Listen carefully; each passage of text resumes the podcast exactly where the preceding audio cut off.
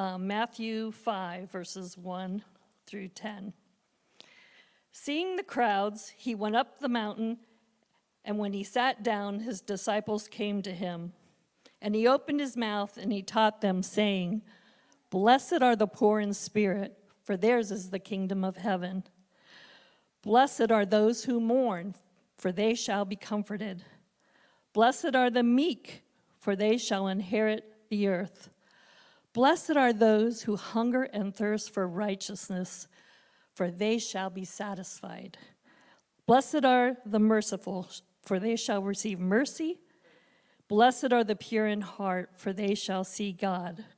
Blessed are the peacemakers, for they shall be called sons of God. And blessed are those who are persecuted for righteousness' sake, for theirs is the kingdom of heaven. And that is from the ESV. And now it is my privilege to introduce to you my favorite guy here at, at Grace Life, my husband Michael, who's going to bring the message.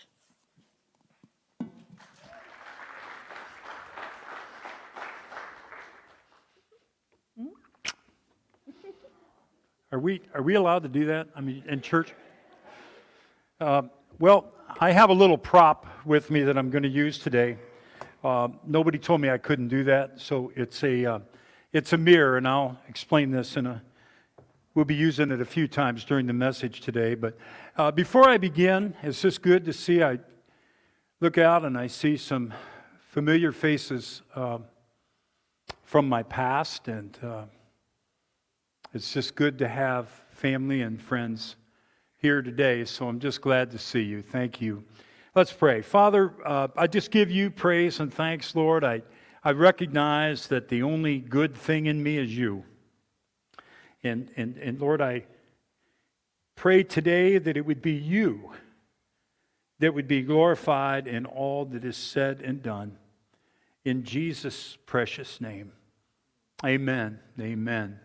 Well, uh, I fight a battle within me every day that I think just might be familiar to you as well. It's a constant tugging on my soul to elevate myself.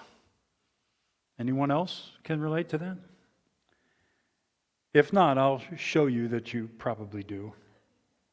This inner struggle raises its ugly head, especially when I face some kind of personal struggle or a relationship issue with someone.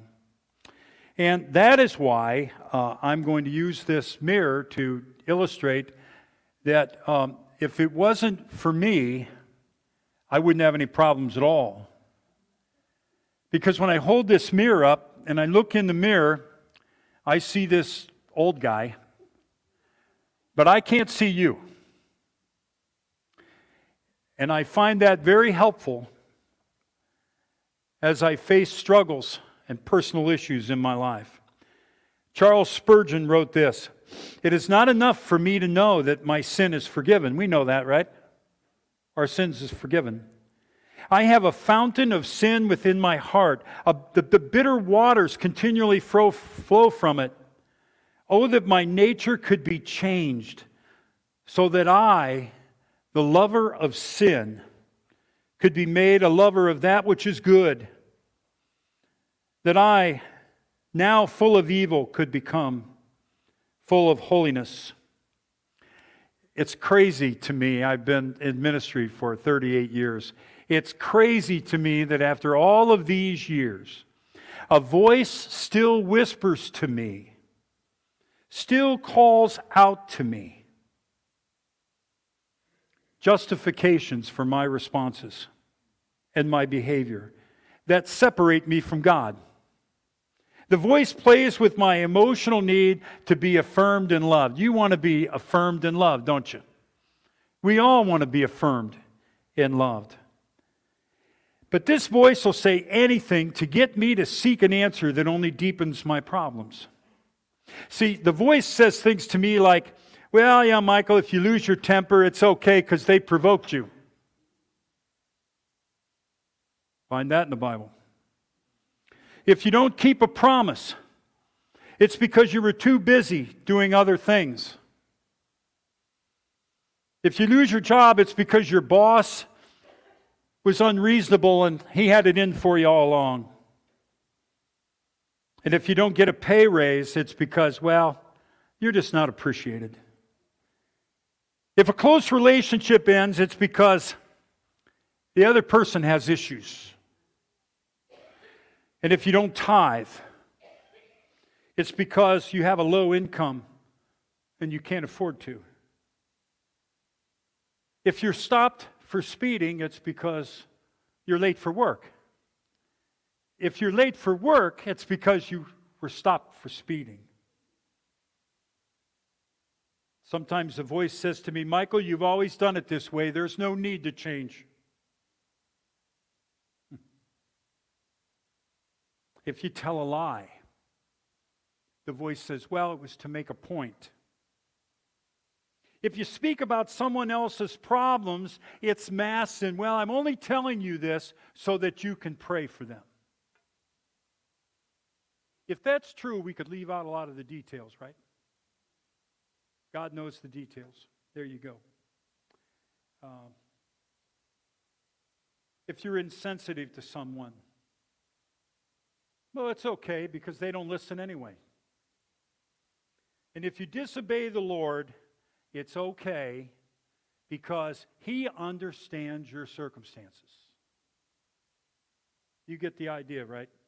I want to give a little disclaimer here before I go any further because I don't want anybody to get the wrong idea. I'm not saying that other people and circumstances cannot steal your joy away from you. What I'm saying to you is, is that your responses to the things that happen are your responsibility. What happens to me is my responsibility, how I respond, how I respond to someone being rude to me, how I respond to the illnesses I have, how I respond to my wife, how I respond to my children. Those are my responsibility. How I seek after God is my responsibility. You see, I see more and more that these responses in me that I listed are a result of unresolved issues in my own heart. Could I be honest with you about that today? It's not about Lisa's heart or your heart, it's about my own heart. I want to blame others for whatever the problem is and not take personal responsibility. And that's why I say, if it wasn't for me, I wouldn't have any problems at all. A while ago, I was having lunch with a young man. I mean, he was probably in his 30s, early 30s. And um, he was having issues at work and he was having issues at home. And it was his second marriage. And he, uh, we were having lunch and he's telling me about all of his wife's problems. And he went on for about 40 minutes or so when I uh, said, Well, um, I've noticed that during this time that we've been talking, you haven't said anything about your own personal shortcomings. Would you like me to point a few of them out? And this was kind of a tough guy, and he got kind of stiff and growled at me a little bit. But you know what? At this stage of my life, I'm done with placating. Isn't it time that we be honest with one another? Shouldn't we be able to be honest with one another in the faith? Certainly, certainly. I said to him, you know, maybe you should try something different in your relationships because what you're doing doesn't seem to be working. And he says, Well, how long have you been married? I said, Well, uh, 43 years at that time to the same girl. And he said, How do you do that? And I said, Well, I can tell you this. I'm not a marriage counselor and I'm not an expert on marriage and I've got my own issues. Because if it wasn't for me, oops, I wouldn't have any problems at all. But I can tell you this as long as you view your wife has a problem, you are going to have nothing but relational conflict, not only with her, but with everybody else in your life. She's not a problem, she's a kingdom possibility. And ladies, the men in your life that might be troublesome at times, we are. Let's admit it, guys. Come on. We're not a problem. We're a kingdom possibility.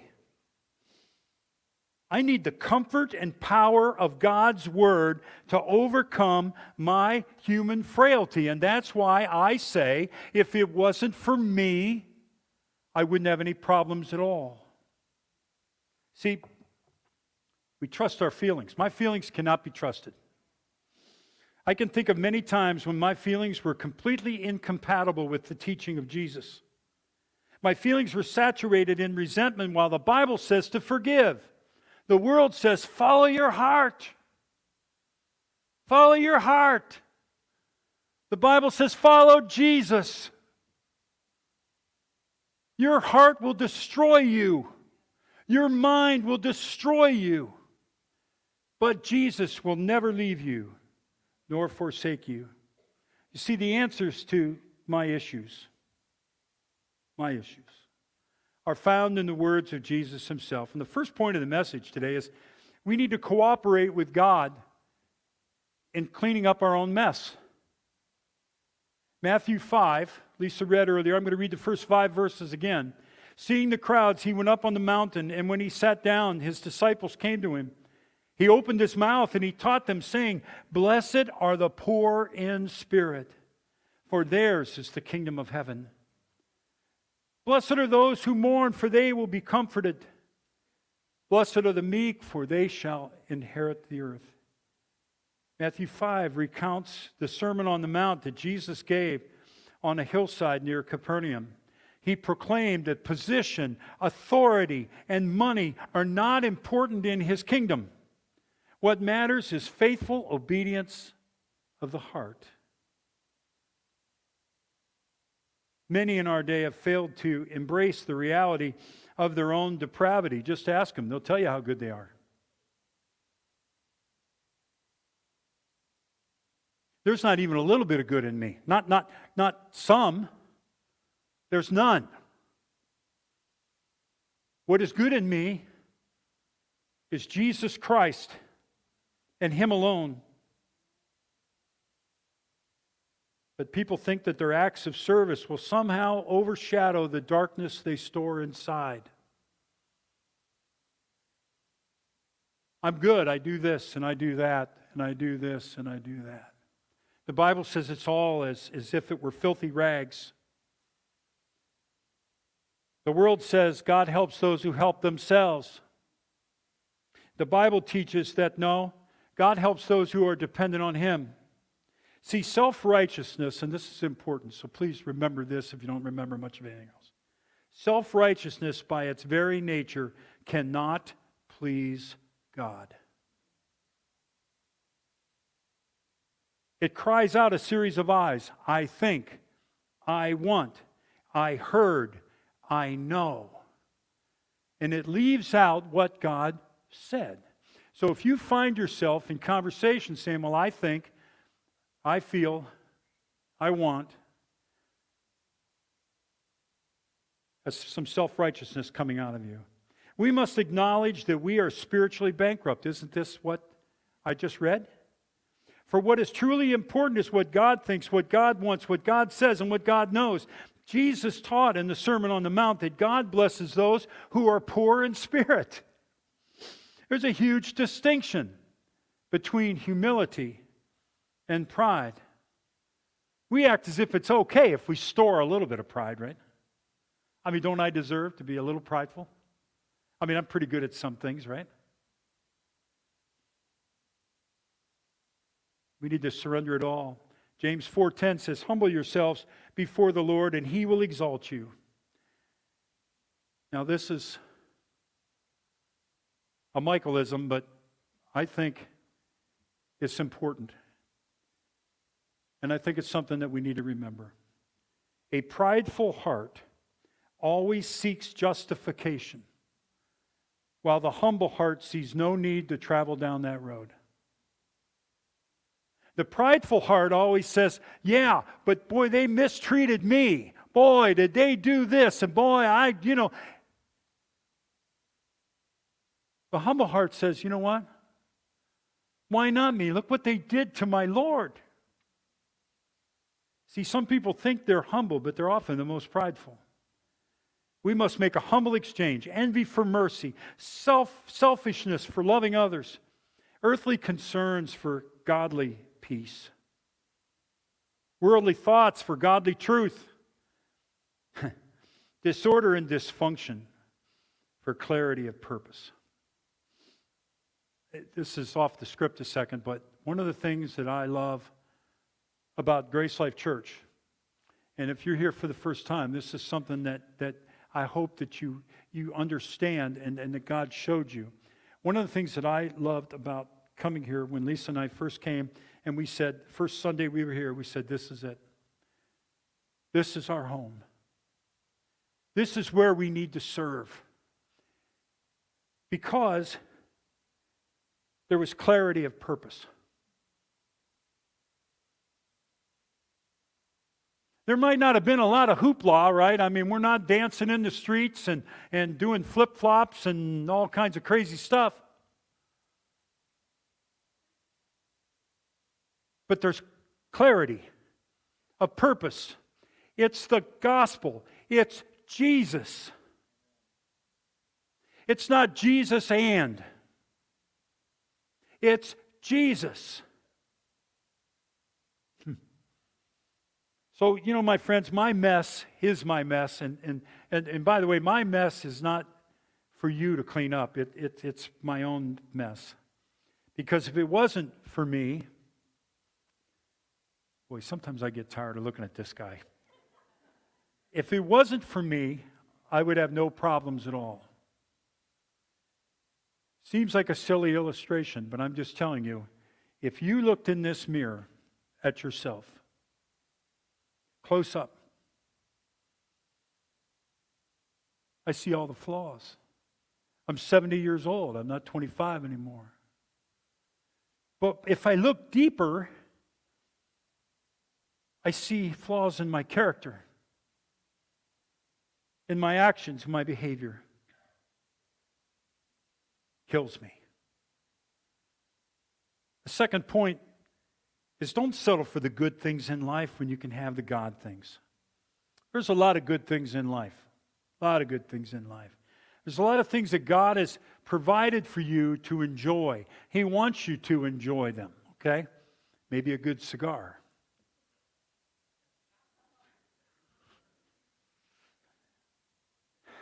Matthew 5, 6 through 8 says, Blessed are those who hunger and thirst for righteousness, for they shall be satisfied.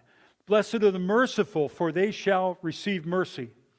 Blessed are the poor of heart, for they shall see God. You see, I'm a grown man. I, I make big boy decisions. If my decisions are not pleasing to God, it's certainly not your fault. It's not Lisa's fault.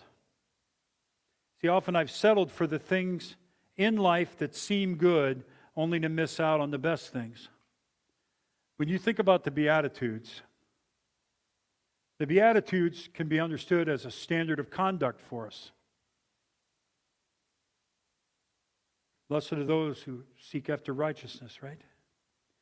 They can also be viewed as contrasting worldly views versus kingdom values or exposing spiritual faith against the real faith Christ wants.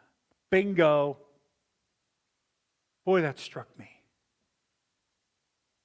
The real faith that God wants. I'm afraid that a lot of times we live a superficial faith, my friends. I'm speaking to myself. Regardless of your perspective, this, this Beatitudes tell us how to be blessed. Did you know that being blessed means more than being happy? See, God is promising us more, much more than we realize. He's opening the window into his kingdom. God, Jesus, is not promising you and I a life of laughter, pleasure, and earthly prosperity. Stop watching that stuff.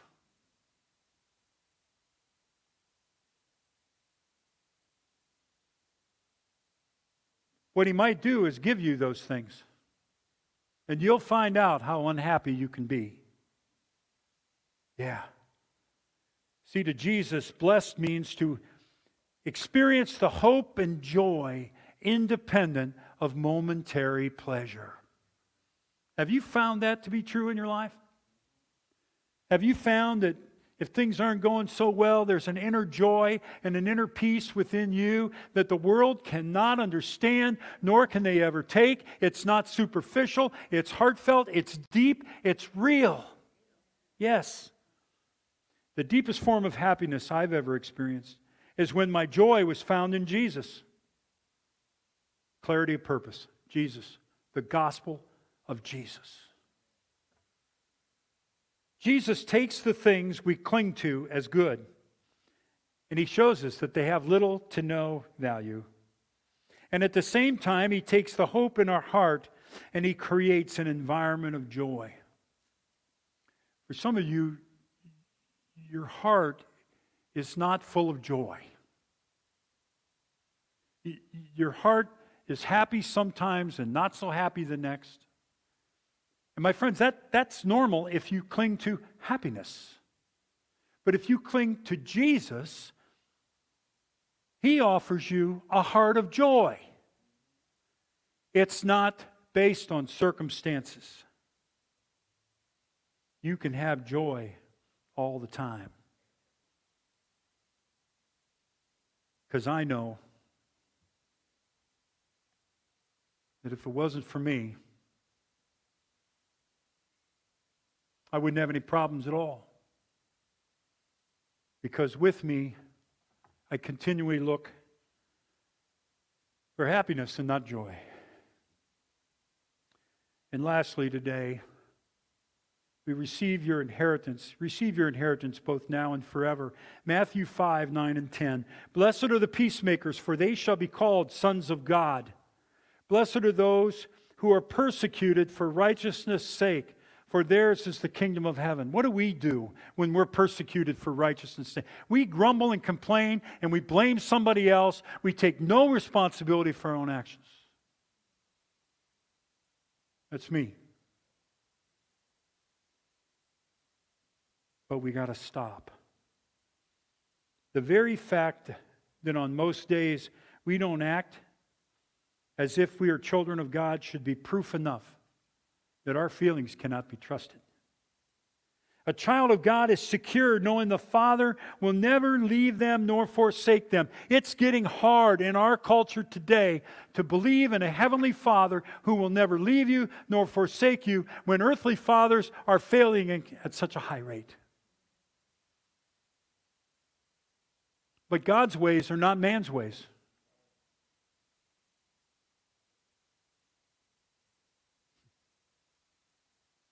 God has such a better way.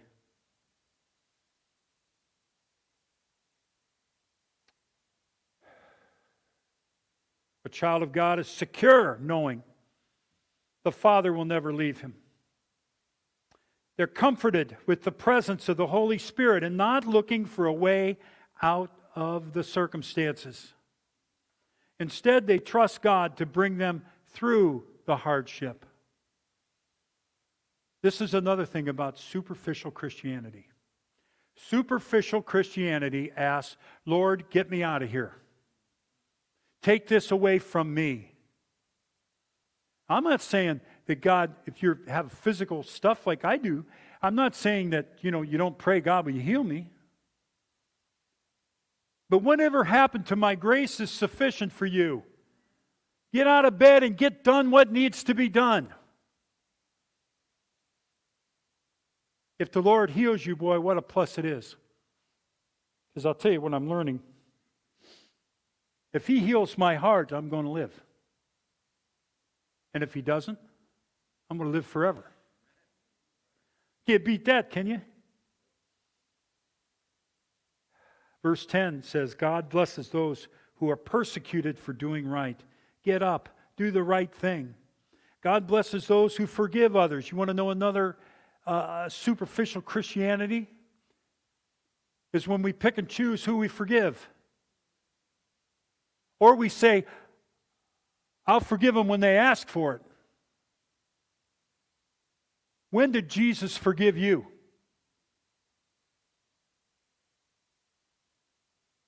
You can't even remember all of your sins.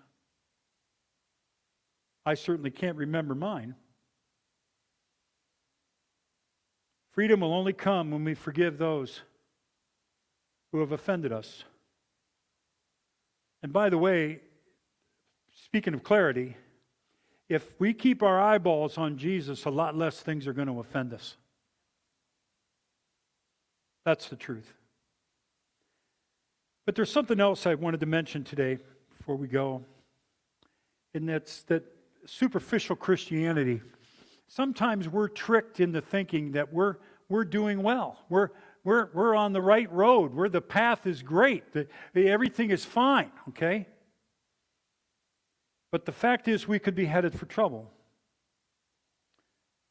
So I read this illustration I wanted to share with you. I know we got a retired pilot with us today, or I guess you're still a pilot, but you know, but you're just not flying commercially anyway. He'll understand this completely. But on July 16th, 1999, John F. Kennedy Jr. was killed when his Piper Saratoga light aircraft he was piloting crashed into the Atlantic Ocean off the coast of Martha's Vineyard, Massachusetts. His wife, Carolyn Bessette, and his sister in law, Lauren Bessette, were also killed. The intended flight path was along the coastline of Connecticut and across Rhode Island Sound to its final destination of Martha's Vineyard Airport. The National Transportation Safety Board concluded that the crash was caused by the pilot's failure to maintain control of his airplane during a descent over water at night, which was a result of what is called spatial disorientation. The cause of this disorientation was hazy conditions which existed on the night of the fatal crash, coupled with the fact that he was insufficiently trained to fly using the instrument panel. Superficial Christians are insufficiently trained to fly their life in difficult times. They don't know what to do because the, they, they, they haven't absorbed enough of the Word of God. So they keep right on going. Now, the haze led to disorientation for pilots. Other pilots flying similar routes on the night of the accident reported no visual horizon while flying over the water because of the complete fog, which made it impossible to know up from down. Ooh. Because of the conditions, he thought he was flying in the right direction, but instead, he flew his plane downward until he was in a death spiral. He thought he was going up when he was really going down. Kennedy, like many people, thought he was going in the right direction, even though the haze made it impossible to distinguish between heaven and earth. Isn't that the world we're living in today? What seems right is wrong, and what's wrong is right. And everybody's redefining everything in life. And man, it's pretty foggy, isn't it? Yeah. Well, he did not rely on his instruments, but on his gut feeling. He relied on his feelings. Jesus has given us an instrument panel to guide us and help us to distinguish between heaven and earth. And that is what the Beatitudes are for. This is what Jesus intended to do, get us headed in the opposite direction of what we think, of what we think is the right direction, of what people around us tell us is the right direction. The Beatitudes help us remember, remember that we are headed for another world and that the rules are different. We cannot rely on our gut feeling about what is right and wrong, up and down. We need to believe in the instrument panel we have been given to guide us as we live in another kingdom. I hear superficial Christians all the time say, I'm trying. Could I make a suggestion to you today? Stop trying and start training. The Bible doesn't say try in righteousness, it says training in righteousness. You got to train. You wouldn't go out here and try to run a marathon today, would you, without any training? It'd be pretty funny. I'd like to watch. No, we would train. We'd start eating right. We'd start running. We'd get into shape. Well, how are we training in righteousness to be all that God wants us to be? Matthew 25, 34 says, Then the king will say to those on his right, Come, you are blessed by my Father. Inherit the kingdom prepared for you from the foundation of the world. Now imagine, okay? Imagine, if you will, your family where everyone took responsibility for their own actions. Now, Lisa's here, so I'm not going to say that I always do this. But I think she would say that I'm training. I'm in training. And I'm doing better. And I'm going to do better even more as I depend on Christ. And she is too. But imagine, if you can, your family where everyone takes responsibility for their own actions. Imagine a church uh, that sought righteousness more than tradition or filling seats. That sought righteousness. Jesus. Imagine a church that sought Jesus more than anything else, more than anyone else.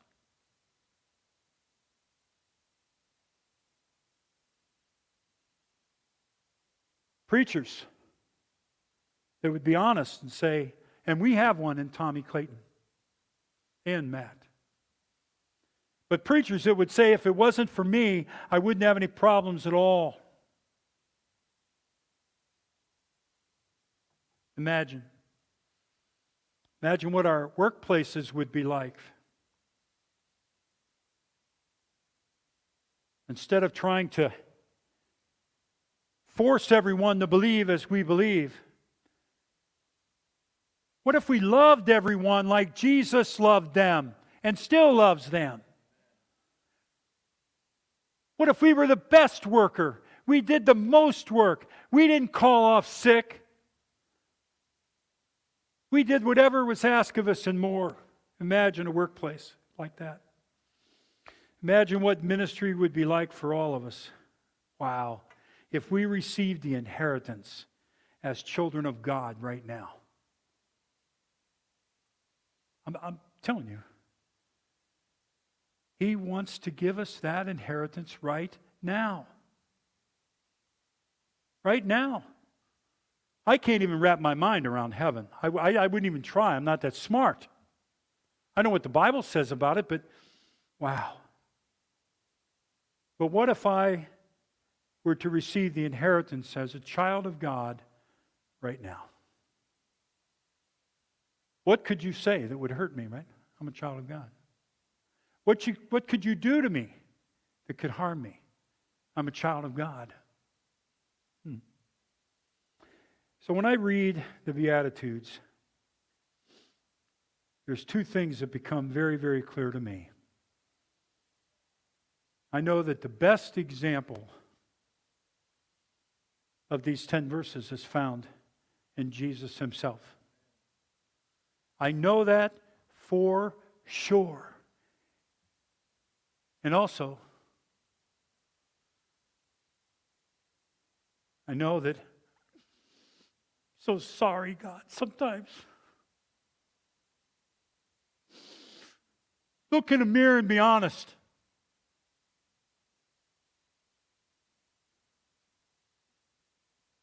If it wasn't for me, I wouldn't have any problems at all, Lord.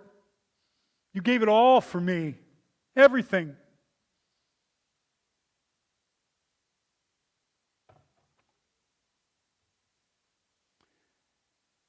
Let's pray. Father, I just give you thanks today for just the opportunity to share your word. I pray, Father, that no one would leave here feeling like they're, they're battered or are bruised because uh, of the words that were spoken. Your, your word is not intended to hurt us, your word is intended to lift us up and to help us. Help us, Father, to receive the truth of your word, Lord, to be blessed by it. I pray, Father, that, that we would not add to it or take something away from what you said. That we would believe what you said. You are such a wonderful God. Lord, would you bless your people today beyond human measure? In Jesus' name, amen.